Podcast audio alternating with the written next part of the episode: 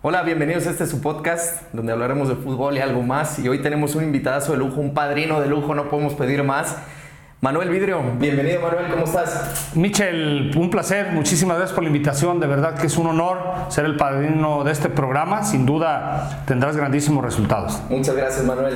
Manuel, pues queremos hablar contigo de tu carrera, de cómo es este tema siendo papá de una hija futbolista que está iniciando su carrera, que está sin duda brillando y que va viento en popa su carrera, ¿no? Tú debutas como futbolista en el 91, si no me equivoco, con las Chivas Rayas de Guadalajara. Así es, Michel. Debuto contra Morelia, precisamente, de visitante con un autogol, yo jugando para las Chivas. Y bueno, pues dicen que equivocándose se aprende. Entonces ya con un autogol saqué fuerzas de dentro de mí y bueno, pues a triunfar, ¿no? A continuar con mi carrera. Posteriormente debuté en casa contra Correcaminos, donde también tuve buen resultado. Y bueno, pues de ahí se deriva una carrera, pues considero yo algo larga. Qué bueno. ¿Y cómo fue ese debut? ¿Cómo fue esa previa? ¿Cómo te preparaste mentalmente, físicamente? ¿Cómo te llegó la noticia? ¿Sabes que Manuel vas a debutar el día de hoy?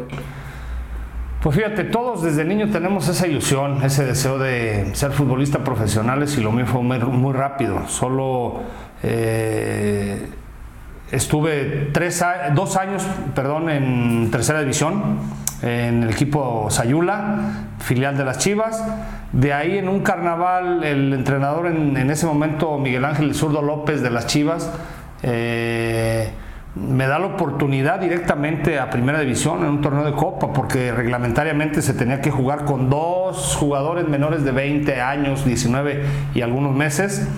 Y bueno, se me da la oportunidad muy rápido y recuerdo todo, pero de repente hay algunas cosas que vagamente las recuerdo, porque sí considero yo estaba muy joven, tenía 17 años.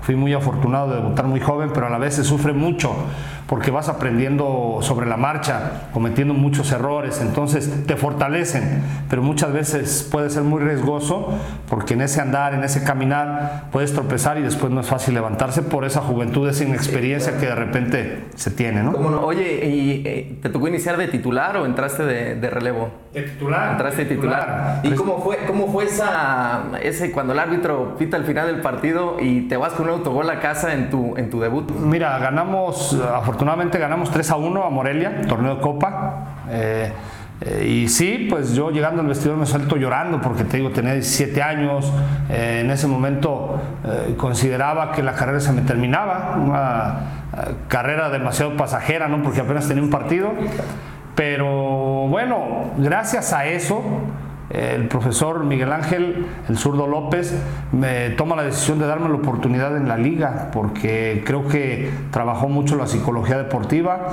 Me dice que había hecho un buen partido, que el equipo había jugado bien, que no podía quitarme a pesar del autogol, sino que tenía que continuar y darme la oportunidad, y lo hizo así en primera división. Y bueno, ese año, recuerdo, tuve algunos partidos en primera, 8, 10, durante todo el año, y yo pertenecía en ese momento a las reservas profesionales. Lo recordarás, o eres muy joven, pero lo recordarás por ahí, ya que tu padre también fue un futbolista muy importante en Jalisco, en México, y por supuesto en el Atlas, muy querido. Saludos, por cierto. Y bueno, así es mi carrera, así estamos, y después de ahí se derivó una carrera de 17 años. Te fuiste a Toluca, ¿no? Después de Chivas, estuviste en Toluca 1 o 2 años. ¿Cuánto estuviste ahí, recuerdas? Estuve un año, año y medio. Yo me fui en diciembre, el primer torneo corto, lo jugué en Toluca, el cual las Chivas fueron campeones. Y yo en Toluca y sufría mucho porque yo tenía ganas de quedarme en las Chivas. Yo venía con la creencia o la idea de que los futbolistas importantes tenían que durar muchos años en el mismo club, como Demetrio Madero, Fernando Quirarte, El Yayo de la Torre, todas estas leyendas de Chivas, jugadores muy importantes. No se diga el Tigre de Sepúlveda de muchos años anterior. En paz descanse. Y bueno, se me da la oportunidad en Toluca porque había una crisis muy, muy importante en Chivas. Me voy a Toluca, después Chivas invierte. En Toluca tengo un aprendizaje bastante bonito. Ahí fue cuando llegó jugadores como Cardoso, Víctor Ruiz, María Morales, Fabián Estay. Un equipazo. Sí. De verdad, ahí se inició el proyecto Toluca, precisamente con Miguel Ángel Zurdo López, el entrenador que me había debutado, pero resulta que en la pretemporada por ahí tiene algún conflicto con la directiva del Toluca y toma la decisión de abandonar el proyecto. Complicado. Y se va y llega Juan Manuel Álvarez. Jugué un año, estuvimos un año en Toluca, bonita temporada, bonito aprendizaje. Y después tomo la decisión de emigrar a Tecos, regresé a nuestro Guadalajara. Lo extrañabas, ¿no? Extrañabas las tortitas ahogadas, extrañabas la familia, extrañabas... No, bueno, mi familia, pues estaba mi esposa y mi hija conmigo, mi hija mayor. Y bueno, pues sabemos lo que conlleva ser un futbolista profesional, ¿no? Claro. Andar de un lugar a otro. Pero, pues bueno, las circunstancias se presentaron así de tener la posibilidad de regresar a los Tecos, donde jugué otro año y medio, también muchísimo aprendizaje. Muy bien, y después de Tecos... ¿Te vas a Pachuca? Sí. ¿Y en Pachuca consideras que fue la cúspide de tu carrera, que fue el mejor momento, tu mejor momento futbolístico? Así es. Fíjate que Pachuca, le estoy muy agradecido porque Pachuca pues, era un proyecto muy sencillo, muy simple, muy visionario a la vez. O sea, en el momento todos juzgaban a Jesús Martínez, Andrés Fassi, pues, traían un proyecto, lo que es hoy Pachuca, uno de los mejores clubes de Latinoamérica, en infraestructura y en estructura. Y bueno, no tenía el convencimiento 100% de estar en ese club, te lo soy sincero, la gente de Pachuca lo sabe. De hecho, yo cuando fui de Tecos para este club, iba prestado solamente. Iba prestado por 6 meses, nos fue muy bien, nos salvamos del descenso.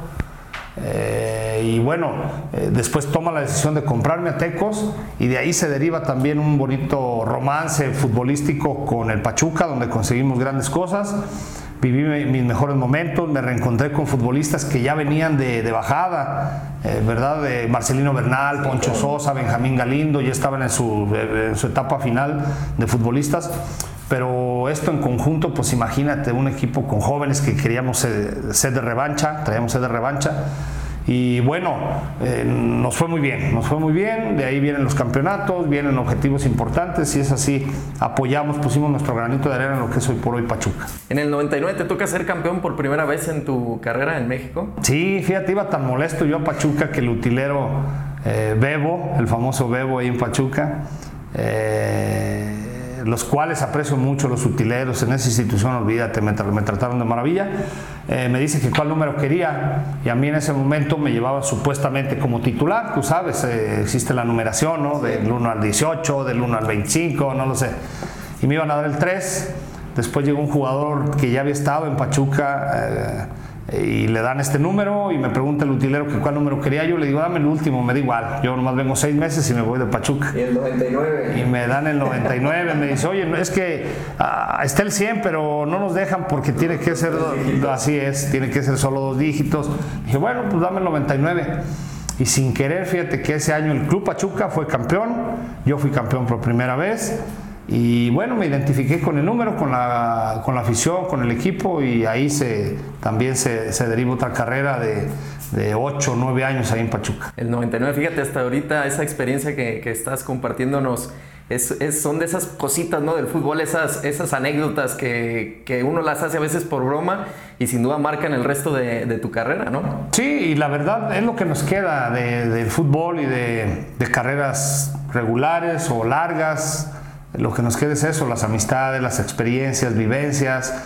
Cuando nos encontramos por ahí con algún compañero y coincidimos en alguna reunión, pues nos recordamos de situaciones chuscas, ¿no? Que nos pasaron de futbolistas, como alguna vez a Luis Hernández, que llevamos por ahí de travesura. En una final nos llevamos algún alfiler para hacer el partido difícil y entonces pues ya nos reencontramos y nos reíamos. Imagínate ahora hacer todas esas cosas con tantas cámaras que hay, con tantos ojos que ya tienes, que el VAR por ahí te pescan con el alfiler, que imagínate lo que hubiera pasado. No, y ahora con el VAR y con todos ese tipo de temas, yo creo que el fútbol ha cambiado.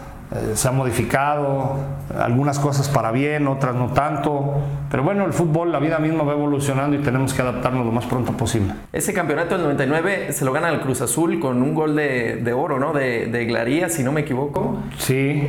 Que por ahí en tiempos extras, que creo que en la ida quedaron 2-2. Llega la vuelta, empatan y se van hasta gol de oro con un gol por ahí de Alejandro Glaría. ¿Qué se sintió, Manuel, ese primer campeonato? ¿Qué edad tenías? ¿Cómo fue el vivir tu primer campeonato? ¿Qué puedes recordar? Fíjate, recuerdo, tenía 27 años. Pues maravilloso, tú sabes que las etapas de los futbolistas van, creo yo, de la siguiente forma: debutar en primera división, consolidarte, ser campeón, jugar eventos importantes o competiciones importantes con la selección, jugar un mundial, ¿verdad? Ese es la cereza en un pastel de un futbolista, creo yo, que lo he vivido, gracias a Dios. Pero fui campeón a los 29 años, muy contento, muy, muy feliz. Y te cuento una anécdota también de ese día. Muchos de nuestros compañeros, sobre todo los argentinos, Glaría, Pablo Hernán Gómez, en paz descanse, buenísimo jugador, lo recordarás, sí, tú eras muy pequeño, pero lo recordarás, bravo, rapidísimo, sí. Nosotros punta y para arriba, eras agarrado y hacer los goles. Sí. No entendían de qué se trataba lo del gol de oro. O sea, Pablo Hernán nos gritaba, decía: ¡Hey, boludo, orden, porque de esto tiene que seguir! ¿Qué pasa? ¿Qué está pasando? ¿Por qué tanto festejo? Él creía que con el gol de Glaría... Él acomodado ya para que continuara el partido. No, él estaba festejando, pero él quería que rápidamente nos colocáramos en posición de partido porque creía que el tiempo extra seguía. Sí. Cuando no, pues la implementación de esa regla fue, me parece que nada más ese torneo, no lo recuerdo bien, pero era eso, que hacía el gol como en el barrio, mete gol, gana, vámonos, y así fue. No, qué padre. Y bueno, mencionabas por ahí a este Marcelino Bernal, a Poncho Sosa, Cesario Victorino, Glaría, de estos compañeros, Beto Rodríguez, capitán muchos años, no, Tavo Valdés, Tavo Valdés también un emblema ahí en la institución. Beto uruguayo, sí, un gran jugador, Paco de Anda. ¿Te llevaste 3 campeonatos en Pachuca? Sí. ¿Te llevaste el del 99, el del 2001 y el del 2003? Así es. ¿Qué se siente ser multicampeón, Manuel? Pues yo creo que es para lo que luchamos, ¿no? O sea, es una forma de subsistir o vivir económicamente, pero los logros personales, deportivamente, siempre tomarlos en cuenta, porque es por lo que jugamos al fútbol. Al inicio de nuestra vida, pues lo que queremos es un balón y unos zapatos para desempeñarnos en la cancha lo mejor posible. Y bueno, pues al ser campeón varias ocasiones es una satisfacción muy especial. Después vienen los premios cuando te convocan por primera vez a la selección, que yo tuve la suerte de ir a selección muy joven, estuve por allá con puro viejo lobo de mar, olvídate, Zague, Benjamín Galindo, Marcelino Bernal, Luis García, Beto Aspe, que después fue mi compañero en el 2002, pero te estoy hablando del Uruguay 93, Joaquín del Olmo, Jorge Rodríguez, Jorge Campos, en fin, o sea, unos leyendas del fútbol mexicano, y yo andaba, era el mocoso de ese proyecto de Miguel Mejía Barón. Y después no fui a la selección porque sí, me parece que no fui al Mundial, perdón, del 94, porque sí considero que era muy joven, muy verde para un proyecto de esa magnitud. Jugué la Copa América de Uruguay 95, ya cuando después regresaron del Mundial, al cual no participé en el 94. Después dejo de ir por un periodo largo de 5 a 6 años, y después viene a la selección Javier Aguirre, me da la oportunidad y estuve jugando cerca de 2 años continuamente en la selección. Ahí es donde juego el Mundial de Corea-Japón 2002. Sí, con figuras como los acabas de mencionar. Hay un partido emblemático de ese Mundial, el de Italia, donde Jared Borghetti hace uno de los goles considerados de los más bonitos de la selección mexicana. ¿Cómo fue, Manuel? ¿Cómo fue ese Mundial en Corea? México llega, tiene un grupo con Italia, tiene un grupo con Ecuador, si no me equivoco, y con Croacia. ¿Cómo es vivir un Mundial, Manuel? Como mexicano llegas, ya en una parte consolidada de tu carrera, como líder, pero ¿cómo se vive un Mundial, Manuel? Yo, como te decía, considero que es la cereza en el pastel de tu carrera, de tu vida misma, ¿no? Porque muchas veces cuando amas una profesión, pues consideras que conseguir el logro más importante ya eres completamente feliz o valió la pena tu existencia. Y en este caso, haber jugado un mundial fue la satisfacción más grande. Te digo, no lo puedes explicar con palabras, te puedo decir alegría, felicidad, alboroto, lo que tú quieras, pero no lo puedes explicar con palabras. Es necesario acercarse un poquito a eso, a lo que es un mundial. Y bueno, es algo que inexplicable, de verdad te lo digo. Te cuento una anécdota también. Tuve la suerte de ir al 2010 como auxiliar. Sí. Ahí me di cuenta lo que es jugar un mundial. Hasta ahí me di cuenta.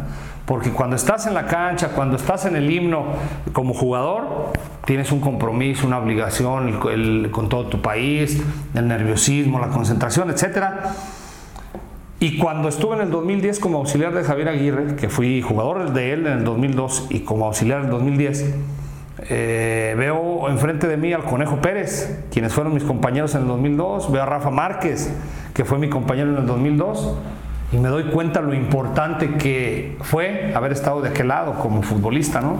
Entonces, usted digo, es algo maravilloso, que difícilmente alguien te lo va a poder describir con palabras, pero es la cereza en el pastel de nuestra carrera futbolística y considero de nuestra vida, porque te deja marcado para bien ese hecho. Claro. ¿Y cuál disfrutaste más? ¿O qué experiencia tienes, tanto el que viviste como jugador como el que viviste dentro del cuerpo? Como jugador, sin duda. Te digo, después lo valoré, sí, pero como futbolista pues es lo máximo. Está representando a un país de más de 120, más de 130 millones. Entonces, cada que toca la pelota, que son un minutito por partido, porque pasa muy rápido, pero es la responsabilidad más grande, deportivamente hablando, representar a tantos. Y como auxiliar, pues analizas más fríamente las cosas, ¿no? Desde afuera, conocí un poquito más las ciudades, en este caso Corea y Japón un poquito más, porque pues no estás tan presionado como de futbolista, ¿no? Aunque la presión en el fútbol permanentemente existe, pero es totalmente diferente. Yo creo que como futbolista es lo mejor que me ha pasado en mi vida futbolística y en mi vida en general. Después tienes una etapa igual de auxiliar técnico ahí con Javier, que esperemos pronto tenerlo por acá, Javier Aguirre, con el Real Zaragoza. ¿Cómo fue esa experiencia también? Muy bonita. Fíjate que también, te cuento, antes tuve la suerte de ir como jugador en el 2002-2003 en el Osasuna. Muy bonita experiencia. Todo lo que me preguntaban de México, ¿cómo es México, cabrón? Entonces, conocí grandes amigos en Pamplona. De hecho, después estuvimos de vacaciones para allá. La gente es maravillosa, de verdad. Le tengo mucho cariño a esa ciudad y a la afición y al equipo rojillo, de verdad, ahí es puro corazón, ¿eh? Olvídate del fútbol, es consecuencia de lo demás, allá es entrega sobre entrega, y los guerreros rojillos son bravísimos los navarros.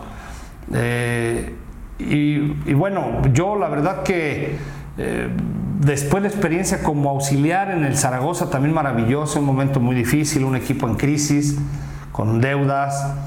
Buscamos futbolistas de donde se pudo. De hecho, nos llevamos un jugador uruguayo que ya había estado acá en México, Pablo da Silva, dos mexicanos, Pablo Barrera y Efraín Juárez.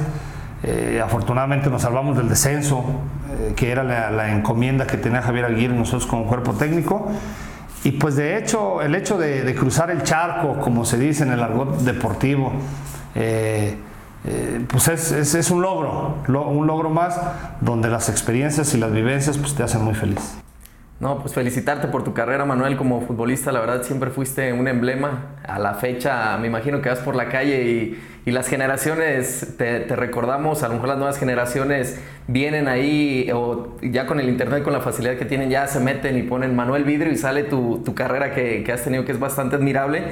Y bueno, Manuel, la vida te recompensa con tu familia, ¿no? Yo creo que la base de todo y el gran éxito que has tenido ha sido tu familia, el soporte de tu esposa, tus hijas. ¿Cómo es Manuel Vidrio como papá? Sin duda, consentidor. Sí, les pasan muchas cosas y además tengo 3 hijas, imagínate. Nunca hay un manual para ser papá. Cometemos muchos errores como papás, a pesar de triplicarles la edad a los hijos, obviamente. Cometemos muchos errores, pero el hecho de ver a tus hijos formados, tus hijas en este caso, ser mujeres de bien, pues es un logro familiar, ¿no? Hace ratito estábamos hablando directamente de lo deportivo. Jugar un mundial es maravilloso. Ver a tus hijas con salud, bien hechas, bien armadas, con una estructura de vida, pues te da alegría. Ese es el mayor logro familiar. Y bueno, como lo dices, yo nunca pensé tener en la familia un integrante futbolista, porque el tabú de que si no es hombre no puede jugar fútbol. Además, yo nunca le pedí a ninguna de mis hijas, no les inculqué el deporte como tal. Lo inculcaba jugando de repente con algún balón, alguna pelota, pero no nada profesional. Y de repente a Nailea pues, se le da. Nos fuimos 5 años a vivir a San Antonio, Texas, tuvimos una escuela y de repente le gustó y le gustó y le gustó, y me di cuenta que tenía pasión y vocación por este deporte, porque para ser futbolista no solo se necesita jugar bien el fútbol, yo siempre lo he dicho. Creo que en México y en el mundo muchas personas están muy equivocadas de que jugando bien al fútbol se llega muy lejos, y me parece que no es el principal pilar de un futbolista profesional, sino existen muchos otros como actitud, disciplina, compromiso, pero sobre todo pasión y vocación.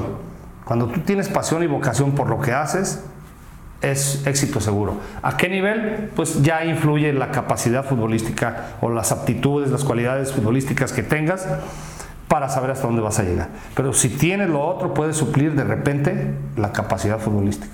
¿Y por tu cabeza pasó en algún momento el decir, yo quisiera un niño para que fuera futbolista? Nunca. Nunca. Y mira, Nailea está en un proceso formativo todavía, porque considero yo, ella empezó a los 11 años. Ella no jugaba nada fútbol, nada. Y de cero, empezamos de cero, de pegarle con el talón. Yo le digo, hija, que nunca te dé vergüenza decirlo porque no jugabas fútbol. Le pegaba con el talón, literalmente, y progresivamente mejoró. Yo vi su... No me iba a engañar, yo no me puedo engañar. Y vi su desarrollo, su crecimiento en 1 mes, 2 meses, 3 meses. Técnicamente avanzó muchísimo. Probablemente la herencia futbolística le ayuda, pero la vocación y la pasión que ella tiene por el deporte le favorece. Y bueno, va haciendo sus pininos, va haciendo su propia historia. Es algo que la gente en México debe de entender. Los hijos de los famosos o los hijos de los cantantes, los hijos de los... tienen derecho de hacer su propia carrera. Nosotros podemos asesorar, no meternos demasiado, porque es su propia historia. Es clave eso que acabas de mencionar, y me gustaría compartirles algo a las personas que nos están escuchando. ¿Cómo fue que nos conocimos personalmente? Estamos en unas vacaciones en Manzanillo, ¿te has de acordar? Y así precisamente. Así, exactamente así, nomás que era otro color. Era otro color. Y lo que acabas de decir de Nailea, que adquirió esa técnica al paso de los años, honestamente nosotros la vemos a una distancia donde estaban mi familia y yo sentados, y vemos una chica dominar el balón de una manera impresionante que luego llamó nuestra atención. Yo estaba con mis hermanos y le dije a mi hermano en plan de carrera, le dije, hey, esa niña lo domina mejor que tú, y pusimos atención, dijimos, órale. Sí. Después llega un señor, que eso sí, todo acá con aceite y demás, ese señor ya empieza a llegar a dominar con ella, y dijimos, pues, ¿quién es, no? O sea, ¿quién está llegando con él? ¡Ay, ese era yo! Eras tú, exactamente. Sí. Salido de como la película, ¿no? De Bye Bye. Y los vemos dominar a los dos, y nos llamó muchísimo la atención. Mi hermana, por broma, se mete a Instagram y dice, es Nailea Vidrio. Mi hermano, no, ¿cómo crees que Nailea va a andar por acá? Efectivamente, nos metemos a Instagram y vemos que tu hija subió una historia minutos antes en una de las sillas que estaban ahí. No se me olvida, una roja, y empezamos a ver, las de nosotros son verdes, las de allá son azules. Sí. Pues las rojas son las de allá, no, parece ser que sí es. Mi hermano y yo nos acercamos. Lógico, yo lo digo, si es el papá, si es Manuel, y así fue como nos conocimos, Manuel. Sí. Y eso que hablas de la evolución que ha tenido tu hija, bueno, en 2017 debuta en el fútbol profesional aquí en México con el Pachuca, el club que te dio esa oportunidad de brillar, que te dio esa oportunidad de estar, y bueno, con tu hija la pone ahora sí que en la vitrina, para que con base a sus trabajos, con el apoyo de la familia, pues vaya generando esa carrera de la cual nos has hablado. ¿Cómo fue ese momento en que Nailea te dice, papá, quiero ser futbolista? Fíjate que nosotros vivíamos en Texas, en San Antonio, y hicimos un viaje de recreacional al summer camp de Pachuca, y bueno, ella fue como cualquier niño, no creíamos que estaban visoreando para futbolistas profesionales, en este caso niñas, y de repente estuvo ahí 15 días en el summer camp de Pachuca. Y nos regresamos a San Antonio. Después recibimos una llamada que iba a iniciar la liga femenil, lo cual yo no estaba enterado, soy sincero, y nos piden que si se puede integrar, pero Nailea tenía 13 años apenas, o sea, tenía 2 años que había iniciado su carrera como deportista, no profesional, pero como futbolista. y iba en un crecimiento notorio porque rápidamente asimila los mensajes futbolísticos. Y bueno, pues nos la piden. Yo sufrí muchísimo cuando se quedó ahí en el ART, en Pachuca, porque pues considero no estaba preparada y estaba todavía muy confundida, que si el inglés, que si el español, que si Estados Unidos, que si México, que ella vivió de los 7 años a los 13 años, más o menos, en Estados Unidos. Entonces yo estaba adoptando mucho lenguaje de aquel país y de repente pues venir a México y no sabía qué onda, qué pasaba, pero directamente en lo futbolístico yo noté, fue lento su crecimiento, su desarrollo a nivel profesional, porque simplemente al nivel físico le costaba mucho trabajo, ¿no? Porque había mucha diferencia entre las demás chicas, aun cuando el fútbol profesional en México va muy progresivo. Vemos que cada día se nivela un poquito más el campeonato, ¿no? Los equipos. Vemos que al principio 3 equipos, 4 equipos arrasaban con la liga. Hoy por hoy ya se está dividiendo en 2, ya los de arriba y los de abajo. Es normal, ¿no? O inclusive en 3, son 4 arriba o 5, 6 en medio y los demás allá abajo, ¿no? O sea, va encontrando su nivel real, parecido al varonil, ¿no? Donde sabemos los 4 o 6 equipos más poderosos de la liga, después existe la parte media que están otros 6 y después el resto, muy normal por la cuestión de economía. Entonces a Nailea le pasó algo similar cuando llegó, ahora poco a poco va en la introducción a nivel profesional, va mejorando, va creciendo, la liga va mejorando, tiene 18 años y bueno, pues esperemos que le alcance para muchos años, pero como yo siempre le digo, ve día a día y sin duda llegarás muy lejos. Nos decías que eres un papá muy consentidor, ¿no? Con tus hijas, pero ¿cómo es después del partido que Nailea sale de su partido independientemente del resultado? ¿Te llama o cuando tienes oportunidad de ir a verla sale el vestidor y llega contigo? ¿Qué es lo primero que dices? Aunque no lo creas, trato de meterme poco en su carrera porque no quiero ser un papá que la confunda, porque para eso tienen sus entrenadores, ¿verdad? Que merecen mucho respeto, independientemente si tuvieron grandes logros como futbolistas o no tantos, merecen un respeto de todos los papás porque pues, ellos son los responsables en ese momento. Sin duda hay cuestiones puntuales que sí hablo con ella, pues como cualquier papá. Trato de no meterme mucho en lo profesional porque se pueden confundir y a veces es muy peligroso, más que hacerles un bien, les haces un mal. Pero pues sí, hablamos un poquito del fútbol, trato de no meterme mucho y contrapuntearla con la entrenadora porque después puede afectar la relación de ellas. Entonces, sí hablamos, pero justo, tampoco. Sin embargo, sí trato de corregirle aspectos técnicos individuales para que sea mejor, ¿verdad?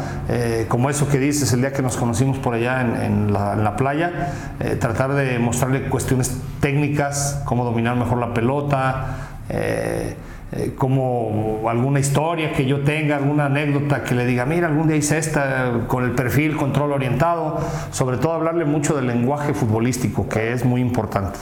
Sí, no, y es clave lo que mencionas y muchos papás a veces no entendemos o no esa parte de que tu hijo está generando su carrera, ¿no? Y no te vas a visualizar en él. Y muchas veces como entrenadores nos encontramos con esos papás que quieren vivir en sus hijos lo que no fueron o lo que la vida no les permitió llegar a ser. ¿Y tú qué consejo nos das, Manuel, a los papás que te están escuchando, a las mamás que te están escuchando, donde su hijo o su hija en algún momento les dice, papá, mamá, quiero ser futbolista? ¿Qué consideras tú que es lo indicado o tú qué nos puedes compartir como padre que se puede hacer para llevar a cabo este acompañamiento con nuestros hijos? Bueno, primero un punto clave, Michelle, dejarlos ser felices inicialmente. O sea, nos obsesionamos, se obsesionan tanto, yo la verdad no soy un papá obsesionado, se obsesionan tanto los papás con que sus hijos brillen más de lo que ellos pudieron hacerlo, o muchos que se quedaron traumados porque se les chingó la rodilla. Saludos. De verdad, saludos, porque está así el mundo. O el entrenador no los quería. Exactamente. Ya hablaremos un poquito sobre ese tema. Pero mejor no vamos a raspar muebles, Manuel. Pero es importante porque tenemos que hablar. Claro. Tenemos que hablar. Mira, Franco Baresi, uno de los mejores centrales en toda la historia del fútbol italiano, se rompió la rodilla. Sí, se chingó la rodilla en el Mundial del 94, ligamento cruzado. En 22 días estaba jugando la final. La perdieron, pero jugó de maravilla. Hay otros que se fregan la rodilla y todavía se están lamentando de hace 25 años que se chingaron la rodilla. Y es el pretexto. Es el pretexto. Eso no llegaron, es el pretexto.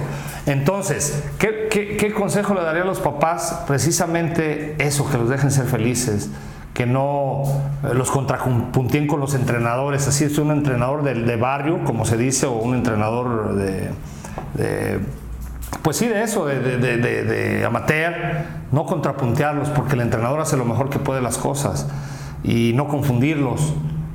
¿Verdad? Porque mucho entrenador papá o papá entrenador cree que tienen a Messi y Ronaldo, que cómo daño le han hecho a la humanidad, porque son dos cuates diferentísimos a lo que hemos vivido. A ti te ha tocado toda esta, tú has crecido con la imagen de Ronaldo y Messi, y son de otro planeta. Sí. De verdad, uno con mucho talento, el otro con talento y mucho trabajo, porque Ronaldo no era lo que es. Ronaldo fue muy progresivo, y Messi, desde que tocó la pelota el primer día de su vida, yo creo que ya tenía talento. Entonces, pues todos los papás, o en todos los pueblos estamos viendo, yo voy a diferentes pueblos en nuestro querido Jalisco, y me encuentro con el Ronaldo.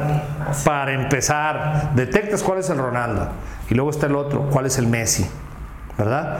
Entonces, el futbolista tiene que encontrar su identidad, tiene que ser original, no imitar a nadie, obviamente imitarle lo bueno.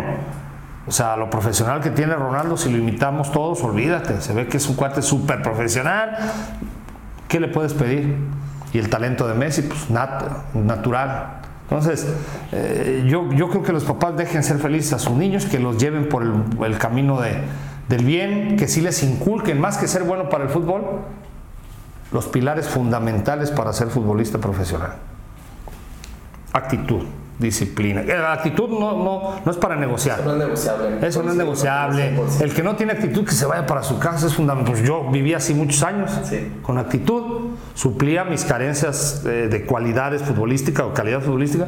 Las suplía con actitud, concentración, disciplina. Que me faltó poquito la disciplina para ser mejor todavía, debo de reconocerlo, pero me alcanzó. Puntualidad, compañerismo, en fin, son muchos, no terminaríamos, no se me vienen a la mente algunos otros.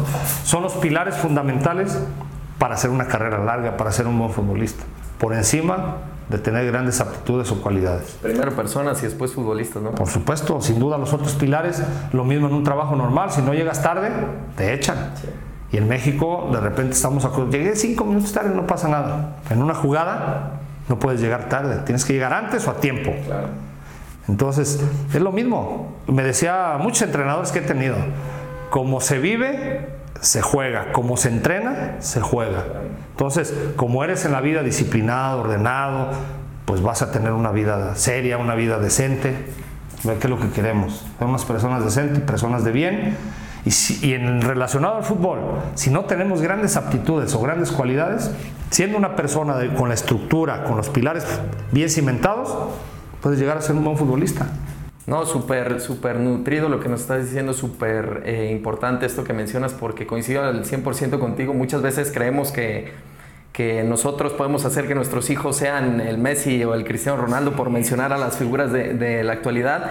Pero es bastante bueno escucharlo de una persona como tú, Manuel, que triunfaste como futbolista, triunfaste como entrenador, estás triunfando como papá, y tu hija, bueno, va en ese camino de crecimiento, de que ya logró un debut en la primera división, ha sido llamada selección nacional en algunas ocasiones.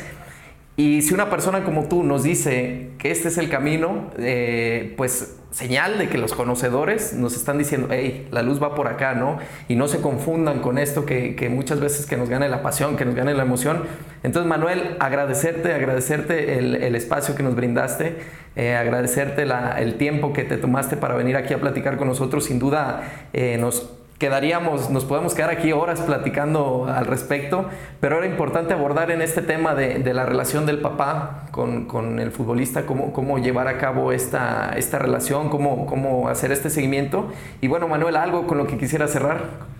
Bueno, muy agradecido por darme la oportunidad de estar en tu programa, de ser el padrino, de poder expresarme, porque también eso nos enseña a nosotros, a los que creemos que sabemos todo, pues recordarlo. Y no es que sepamos todo, es que recordar lo que nos ha funcionado. La verdad absoluta no la tenemos, nadie. Por más logros que tengas, por más títulos, por más conocimiento, cada uno forja su propio camino y su propia vida. Y pues nada, espero que sea de mucho, de algo de beneficio para los papás que son los entrenadores en casa, que los dejen ser felices, ojalá y les inculquen estos pilares fundamentales a sus hijos y que los dejen ser felices, que disfruten, porque solo Dios y el destino sabrá hasta dónde llegan, ¿verdad? Si los impulsan de más, si quieren que sean futbolistas profesionales, les exigen y luego vienen las lesiones, no están preparados, no están capacitados para ser futbolistas profesionales, se quedan en el camino, se quedan frustrados. Lo que sí podemos hacer es, repito, perdón lo repetitivo, inculcar los pilares fundamentales, las premisas básicas, los conceptos básicos del fútbol a los niños para que puedan desarrollar de mejor manera el fútbol, divertirse, que es el objetivo, y alguno de ellos por ahí lograr el objetivo, ser profesional. Muchísimas gracias, Michelle. No, gracias, Manuel, gracias. Y bueno, aquí los esperamos en nuestro siguiente podcast. Muchas gracias a todos.